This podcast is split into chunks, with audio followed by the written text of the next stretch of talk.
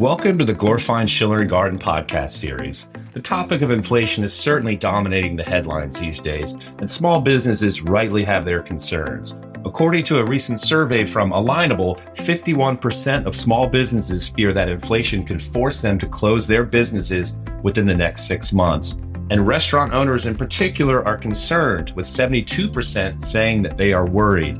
And today we're joined by Laura Schumann, who is the principal for small business at Gorfine, Schiller and Garden, who will discuss what small businesses in Maryland can do to deal with today's urgent inflation issue. And Laura, thank you so much for joining us today. Sure. Good morning, Matt. How are you doing? I'm doing well. How about yourself? It's great to have you back on the show. It's been a while. How you been? It has been. It's been busy. That's good. And it seems like only yesterday we were discussing small business survival tips in the face of COVID. And here we are. It seems like we have another issue that's challenging small businesses, which is this inflation issue, which, as I mentioned at the top of the podcast, is pretty much everywhere in the press these days.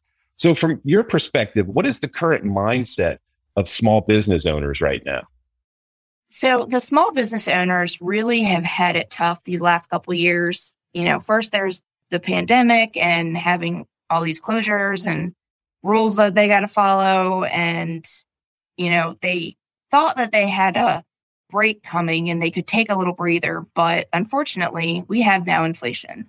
So they have gone literally from one thing to the next. And it's been tough for them because as a small business, of course, they're always concerned about costs. And with inflation, that's something that they can't control. And so they're really concerned about how they're going to be able to continue on and provide the same level of service or product to their customers, because with the costs rising, it's just been crazy for them. Yeah, for sure. And profit margins are always a challenge for small businesses, especially restaurants. So, you know, from your perspective, what are some of the ways that small businesses can manage inflation? One of the things which isn't always popular in the eyes of some is pass your costs on to your customer. Everybody knows that there's inflation. So it's not like it's going to be a surprise of, well, why did your cost suddenly increase? That's one way that restaurants and other small businesses can help mitigate the effects of inflation. Even if they don't want to pass on the full cost increase, if they even do a partial increase, it's going to help in some manner, at least. And one other thing is, of course, everybody knows about inflation, but if you kind of put it out in the forefront of, hey, you know, we know that our costs are increasing, but, you know, we want to survive and be able to provide you with the same level of service and product that we have in the past. In order to do that, we need to pass on some of our costs. Sometimes just being upfront about it and trying to, you know, sympathize with your customers can go a long way. Yeah, that's great. It's kind of like this, we're all in it together boat, which pretty much every American is these days when it comes to inflation. Gas prices are up, everything else. So exactly. I think the big big takeaways there is we're all in this together and let's get through it, right? Sure. Yeah. Awesome. Now tell us about how small businesses could potentially focus on developing more efficient processes in the face of inflation. One of the things that they want to look at is to see if there's any way that they can maybe use a different vendor who might have slightly lower costs because maybe they're more local. So they don't have to worry about all the transportation costs and, you know, the increase in gas and all that kind of stuff. So that if they're using more local products, then the cost might be a little bit lower. Another thing for restaurants especially is to look where they might be having waste on their inventory.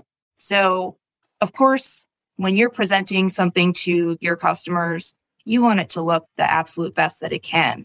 So you might want to only use, you know, the perfect strawberries.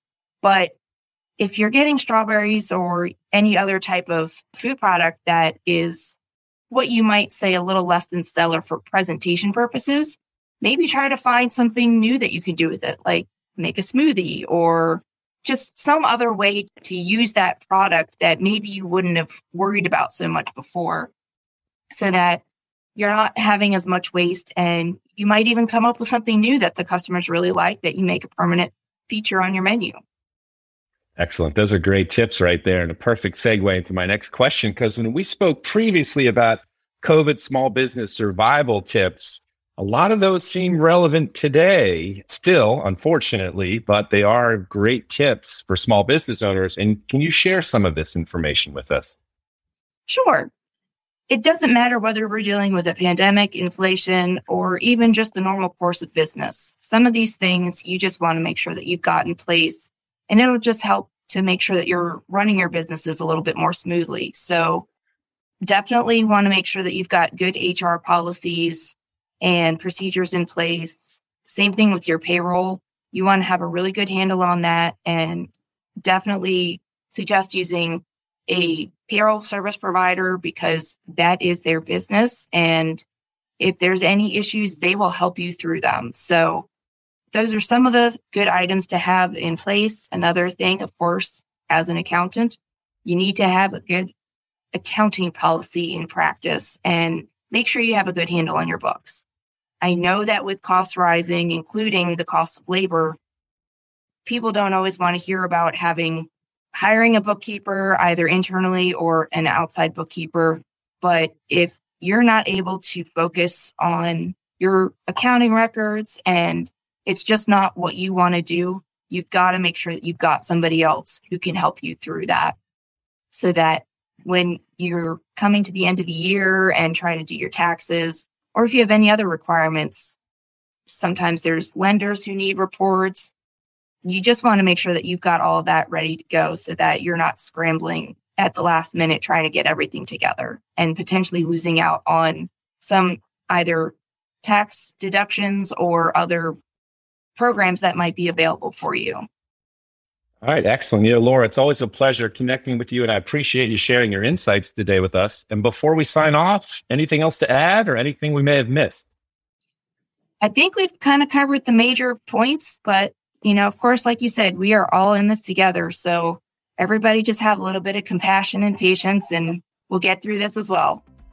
Awesome. What a perfect way to end this Gorfine Schilling Garden podcast interview with Laura Schumann, who is the principal for small business at Gorfine Schilling Garden, who, as you heard, discussed what small businesses in Maryland can do today to deal with today's urgent inflation issue. And Laura, thank you so much for your time today. You're welcome, Matt. Hope you have a great rest of the day.